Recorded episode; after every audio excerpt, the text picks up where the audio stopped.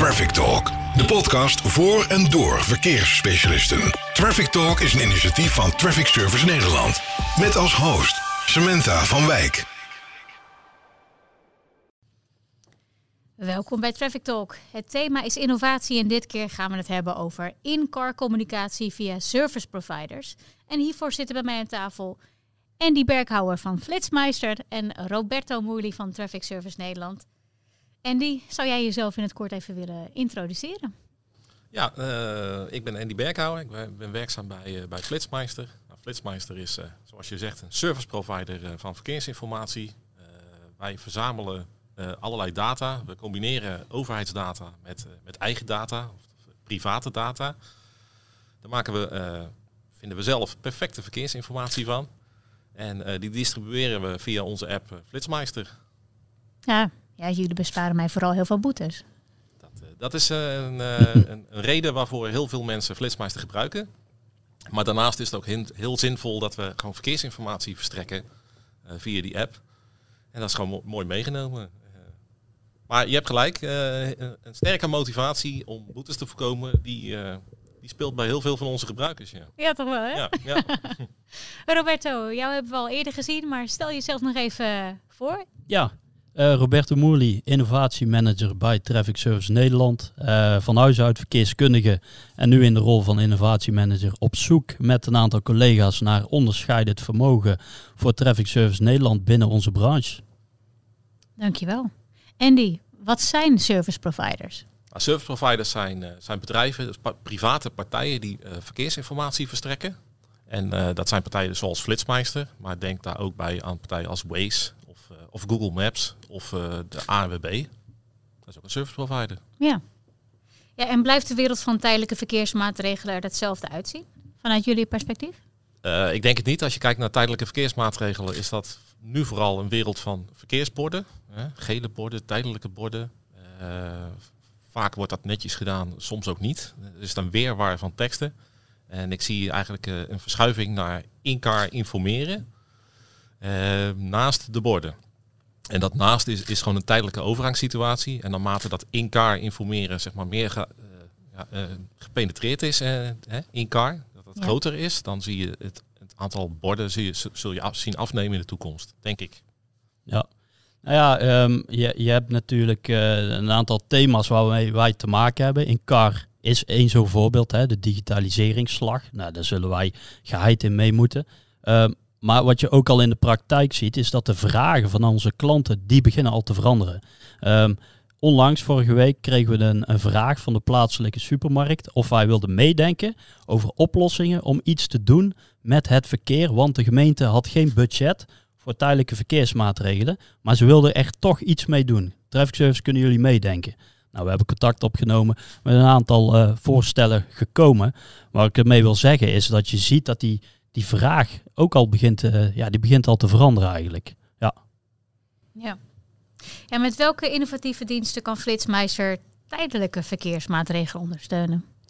Nou, wat we nu heel vaak al doen, dat doen we misschien al ongeveer 100 keer per jaar, werken we voor Rijkswaterstaat, waarbij we via in-car berichtgeving voorafgaand aan de hinder, bij onderhoudswerkzaamheden weet je van tevoren wanneer de hinder ontstaat. En wat we dan vaak doen, is dat je een week lang voordat een bepaalde afsluiting is of verkeershinder, dat we mensen al een berichtje sturen van op jouw weg. Dus heel locatiespecifiek. Van let op, komend weekend is de A2 ter hoogte van Breukelen afgesloten. Als voorbeeld.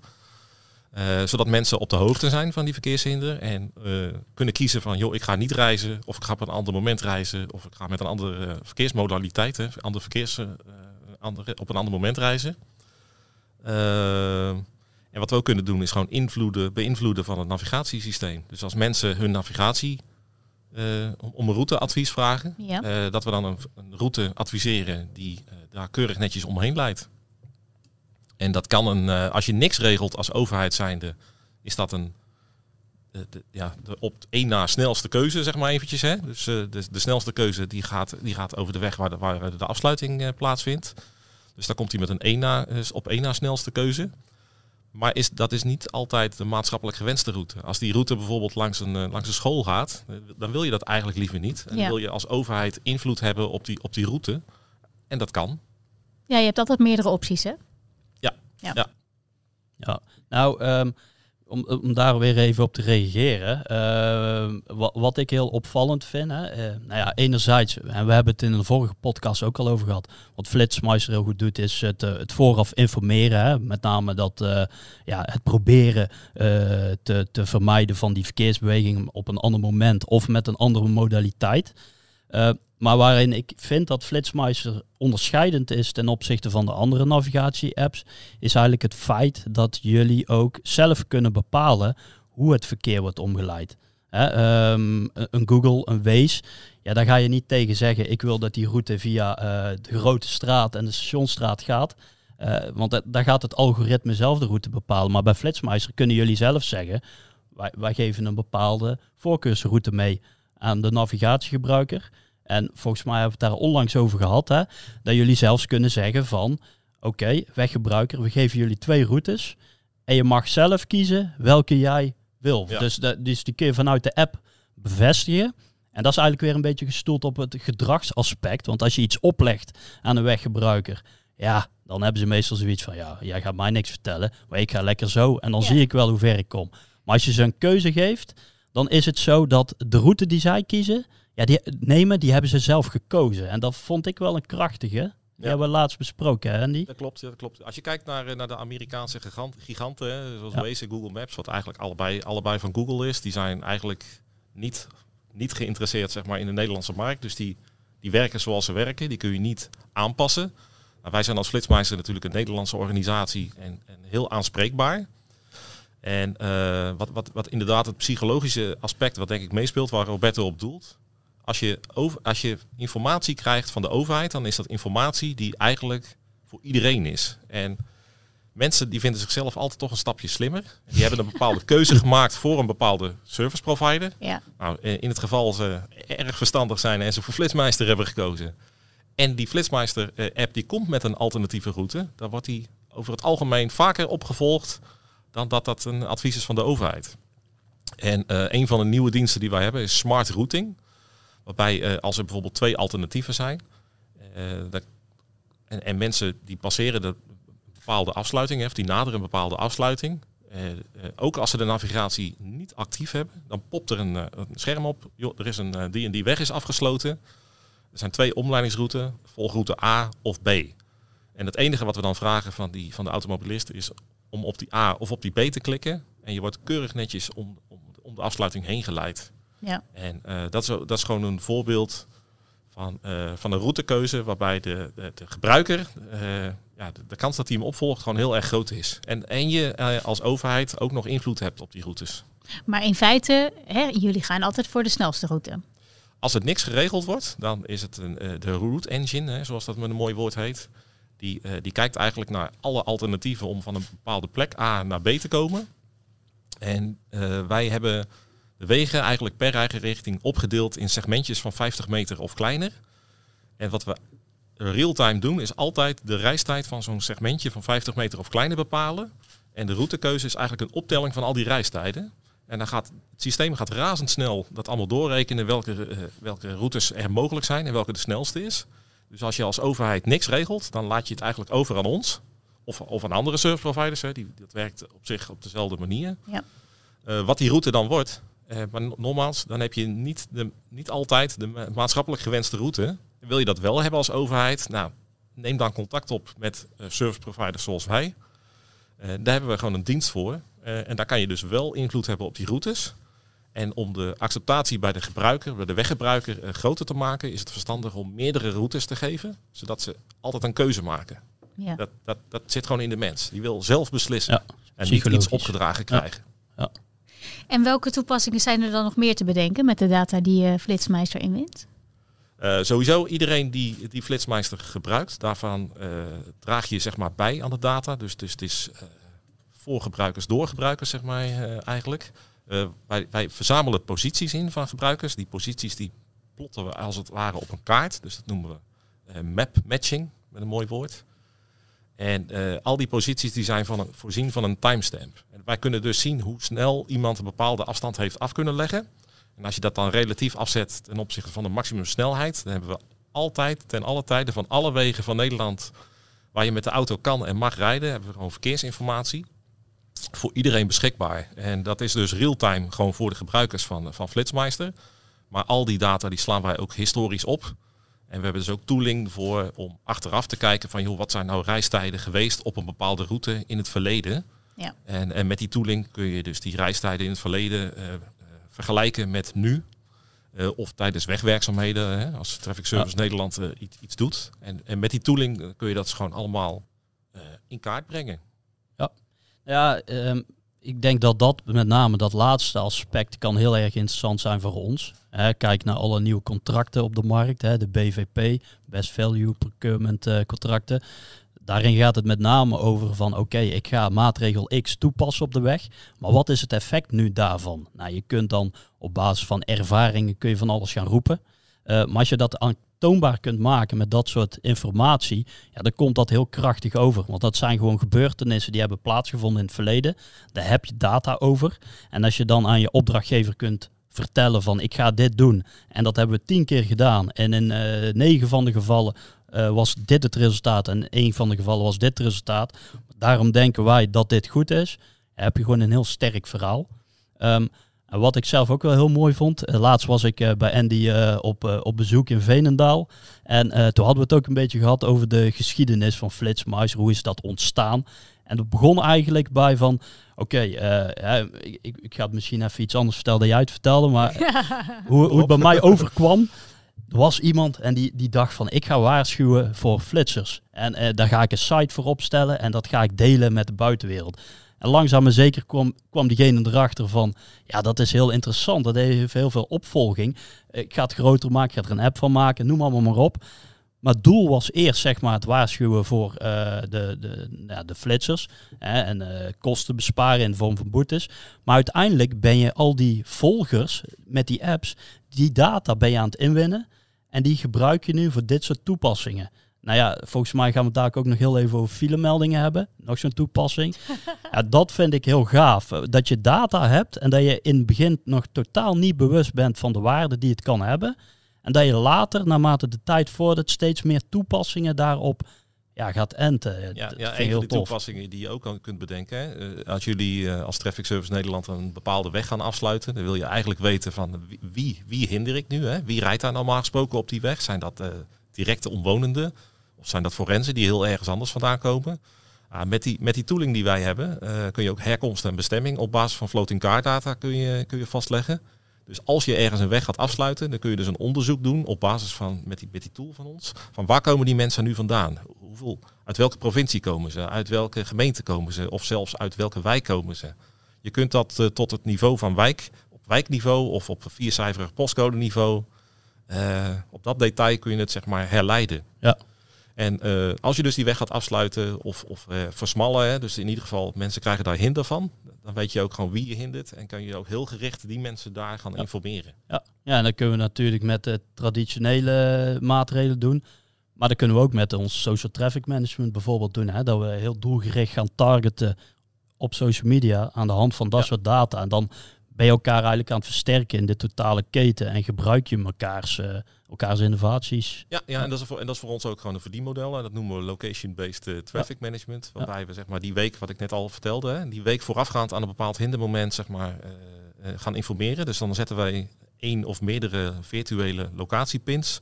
Die locatiepins, die kunnen we de straal daarvan kunnen we instellen van 200 meter tot 500 meter. Die kunnen we desgewenst ook richtinggevoelig maken.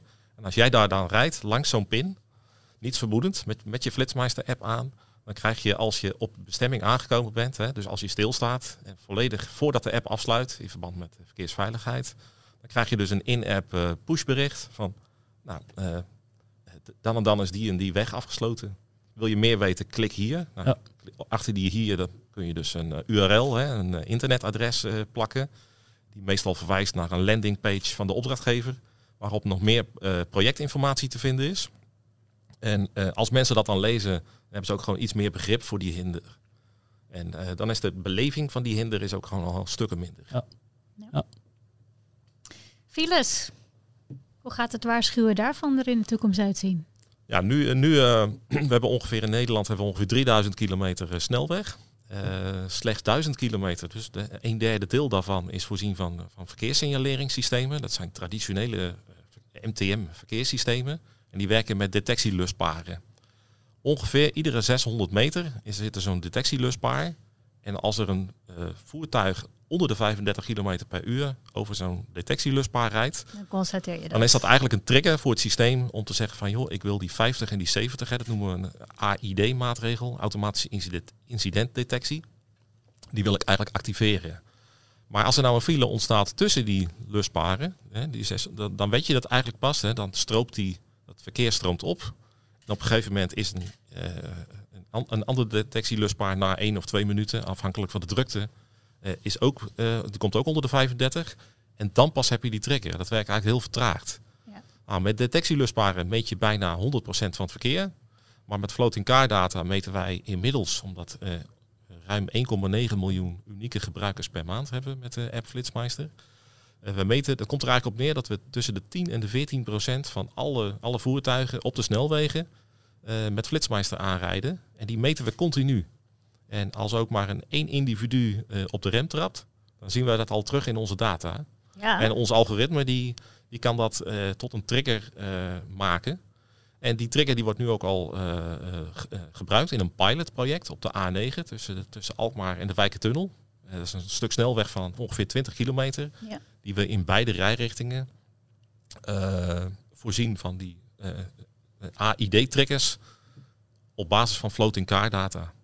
En floating car data, dat is dus data die afkomstig is van mobiele apps. En in ons geval van Flitsmeister. En we hebben nog meer data hoor, maar dat staat vandaag niet centraal. Ja, volgens mij kan ik makkelijk een uur volmaken hoor, met jullie. Ja, wat Rijkswaterstaat die ziet daar ook de waarde van in, van die floating car data.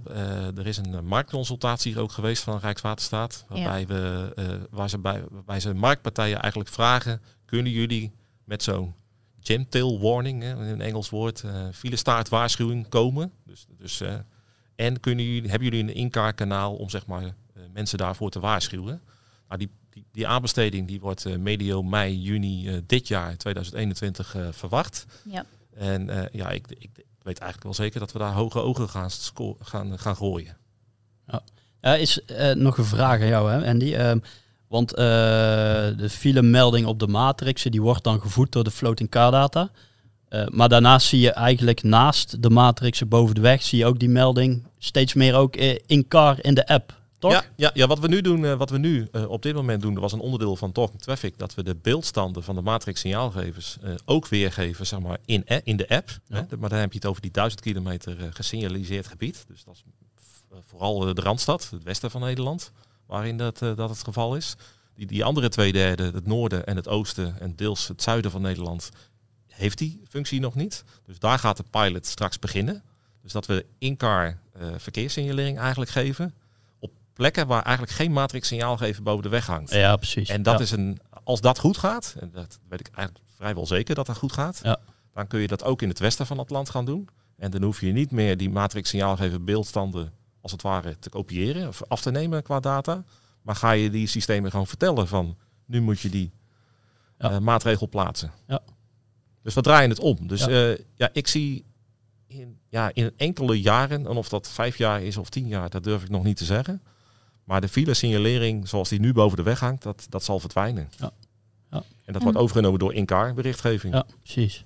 Ja. En wat gaan jullie bijdragen aan het autonoom rijden? Nou, autonoom rijden is natuurlijk het voeden van een boordcomputer met verkeersinformatie. Dus je moet dus sowieso verkeersinformatie verzamelen. Dat doen we nu al. Alleen nu verzamelen we die data en verrijken die data. En dat maken we tot een voor de mens begrijpbaar verkeersinformatie op een scherm. En meestal is dat nu het scherm van een smartphone. En eigenlijk dat verzamelen van die verkeersinformatie, dat moeten we nog verder intensiveren. Maar daarmee dragen we het vandaag eigenlijk al bij aan het autonoom rijden. Ja. Die laatste stap, het presenteren aan een scherm, dat wordt anders. We gaan dat presenteren aan de boordcomputer van het voertuig, zodat die informatie kan verwerken. Maar eigenlijk, wat ik al zei, vandaag de dag dragen we daar eigenlijk al bij. Ja. En dat moet nog verder intensiveren en verbeteren. Maar als je vandaag niet begint, dan doe je morgen ook niks. Nee.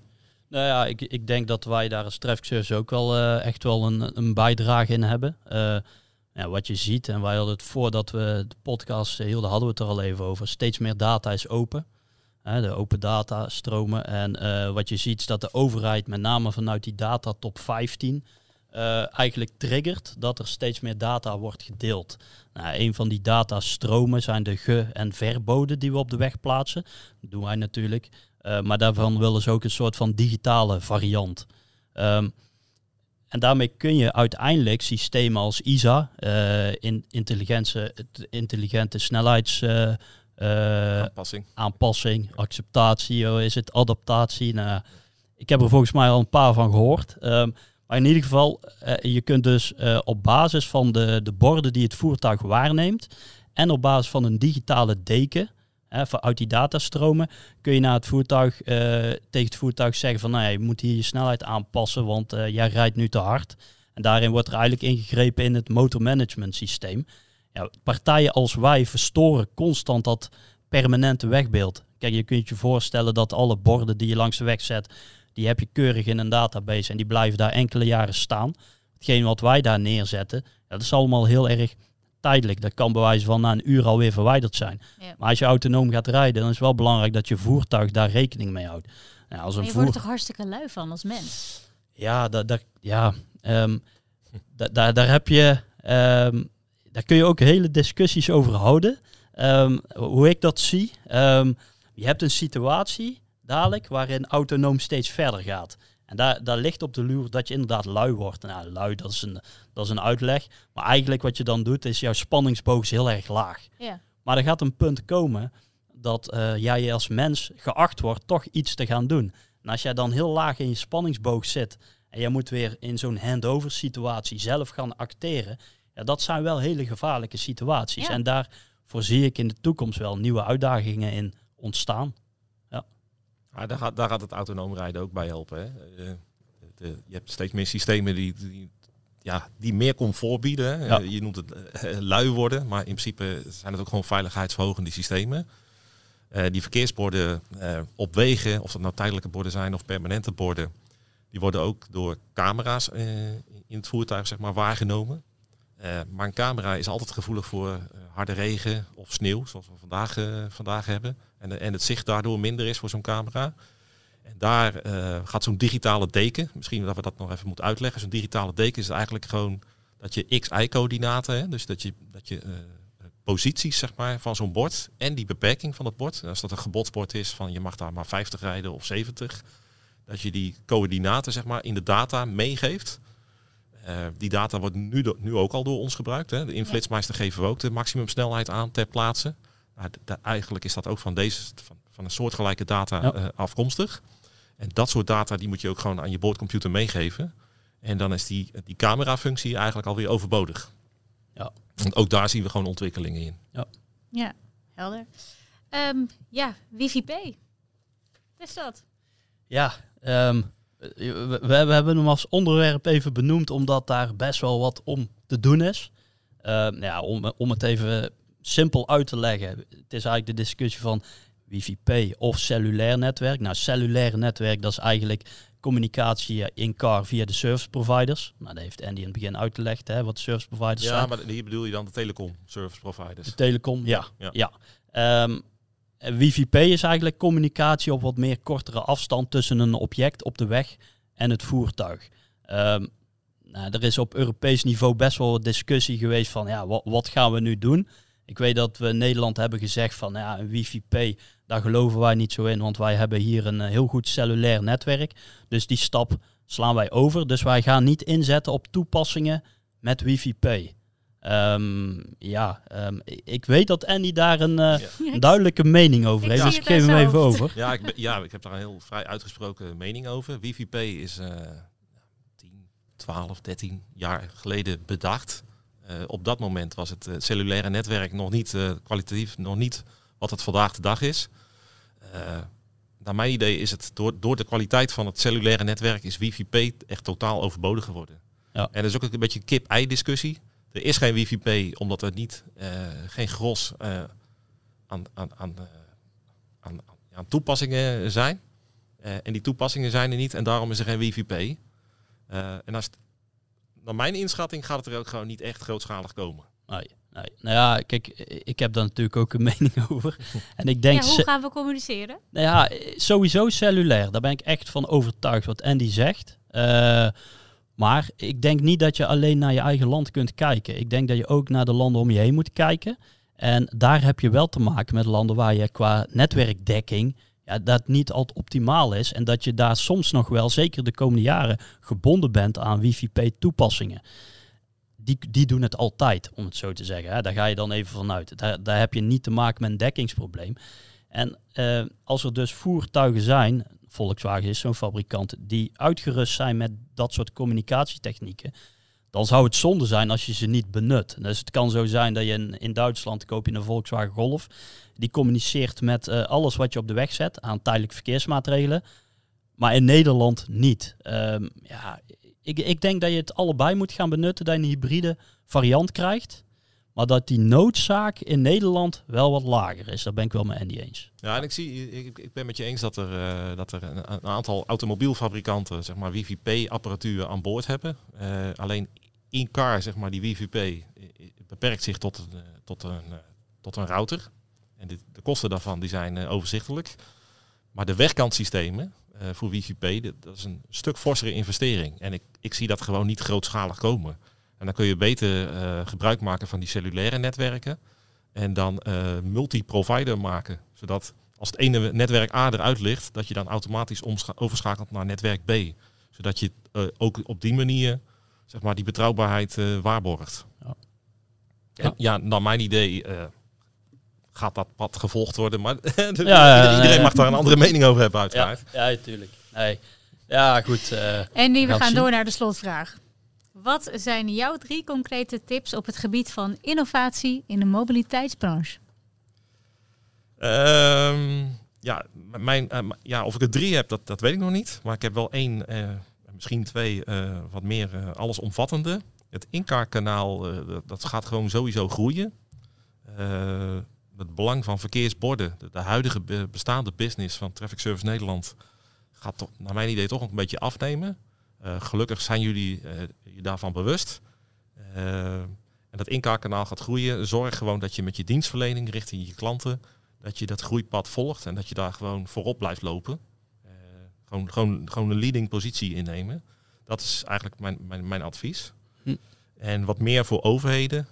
Overheden zijn geneigd om allemaal centraal data in te gaan winnen... en die als open data te gaan verstrekken... en dat klinkt natuurlijk heel mooi, dat iedereen alle data heeft. En dat is een bepaald streven dat er is vanuit de overheid.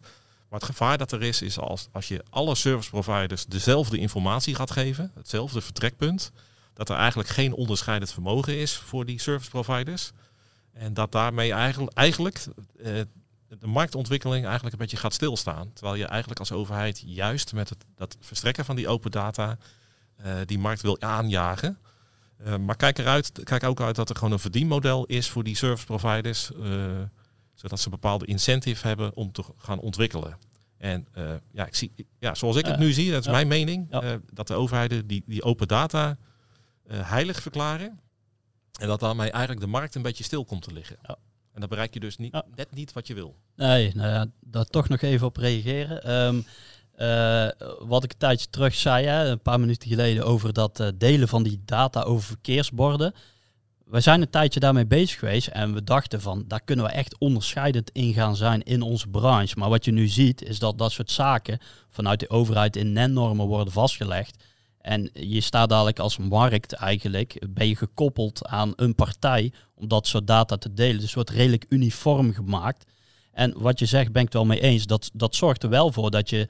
een wat meer afwachtende houding gaat aannemen van oké, wat gaan wij als totale branche doen? Terwijl je eerst wel de trigger had van als wij nou dit gaan doen, dan gaan we voorop lopen. Dus dat herken ik. Ja, Nederland is natuurlijk een democratisch land, maar als je kijkt naar ook daar zijn de meningen over verdeeld. Hè? Maar laten we ons beperken tot verkeer vandaag. Als je kijkt naar het organiseren van verkeer en smart mobility... Je moet uitkijken dat je niet een beetje een te centrale, te grote rol pakt als overheid. Want dat remt gewoon de marktwerking. En in wat je net zegt, marktpartijen gaan dan een afwachtende houding aannemen. En dan gebeurt er niks. Nee. Communistische model, zou ik haast zeggen. Dat moeten we niet willen. Dank jullie wel, heren. We gaan hem afronden, want we zitten al ver over de tijd heen. Heel erg bedankt voor jullie bijdrage.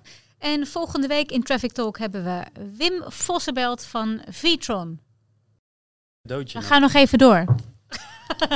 30 minuten was toch nog niet lang genoeg. Er komt nog iets achteraan. Oké. Is dit een goeie? Ja, dit is een goeie. Dat wist je weg. Kijk eens aan. Wat een mooi ding. Je kunt ze maar uithalen. Hartstikke mooi. Ja, en even voor de luisteraars. We hebben al een paar keer dat ze onze gasten horen zeggen... wat een mooi ding, maar niemand weet wat het is. Ja, maar misschien moeten we het even beschrijven. Wat het is. Andy krijgt nu dus een soort van glasplaat... met daarop het logo van de podcast... en een visual van Spotify. En daar zit dus een soort van streepjescode op. En als je die scant, dan kom je automatisch bij deze podcast uit. Dus vandaar al die enthousiaste reacties. Ik vind het zelf heel tof. Echt heel gaaf. Ja, het ziet er ook gaaf uit. Ja, dat is een soort QR-code binnen het Spotify, hè? Zal je niet zien. Ja. Dat kan, mooi zeg. Waar komt u? Wat zeg je? Waar komt u? Op mijn bureau. Ja, die ga ik op mijn bureau zetten. Echt heel mooi. Nou, helemaal goed. Hoeveel minuten staat er op de glasplaat? Het begint bij 3 minuten 05 en dan eindigt bij min 14 minuten en 10 seconden. Oh, dat klopt niet helemaal. Nee, dan zullen we er maar 2 geven dan. Die hebben we verdubbeld. Dankjewel. Echt heel mooi. Dankjewel. Hij is voor mij? Ja, hij is voor jou. Ja, hij is voor jou. Okay, dat is super. Dankjewel. We moeten hem nou weer teruggeven. Ik weet niet. Ik denk, misschien is het je eigen aandenken. Ik zet hem uit. Ja. Abonneer op onze podcast. En blijf op de hoogte van de nieuwste afleveringen.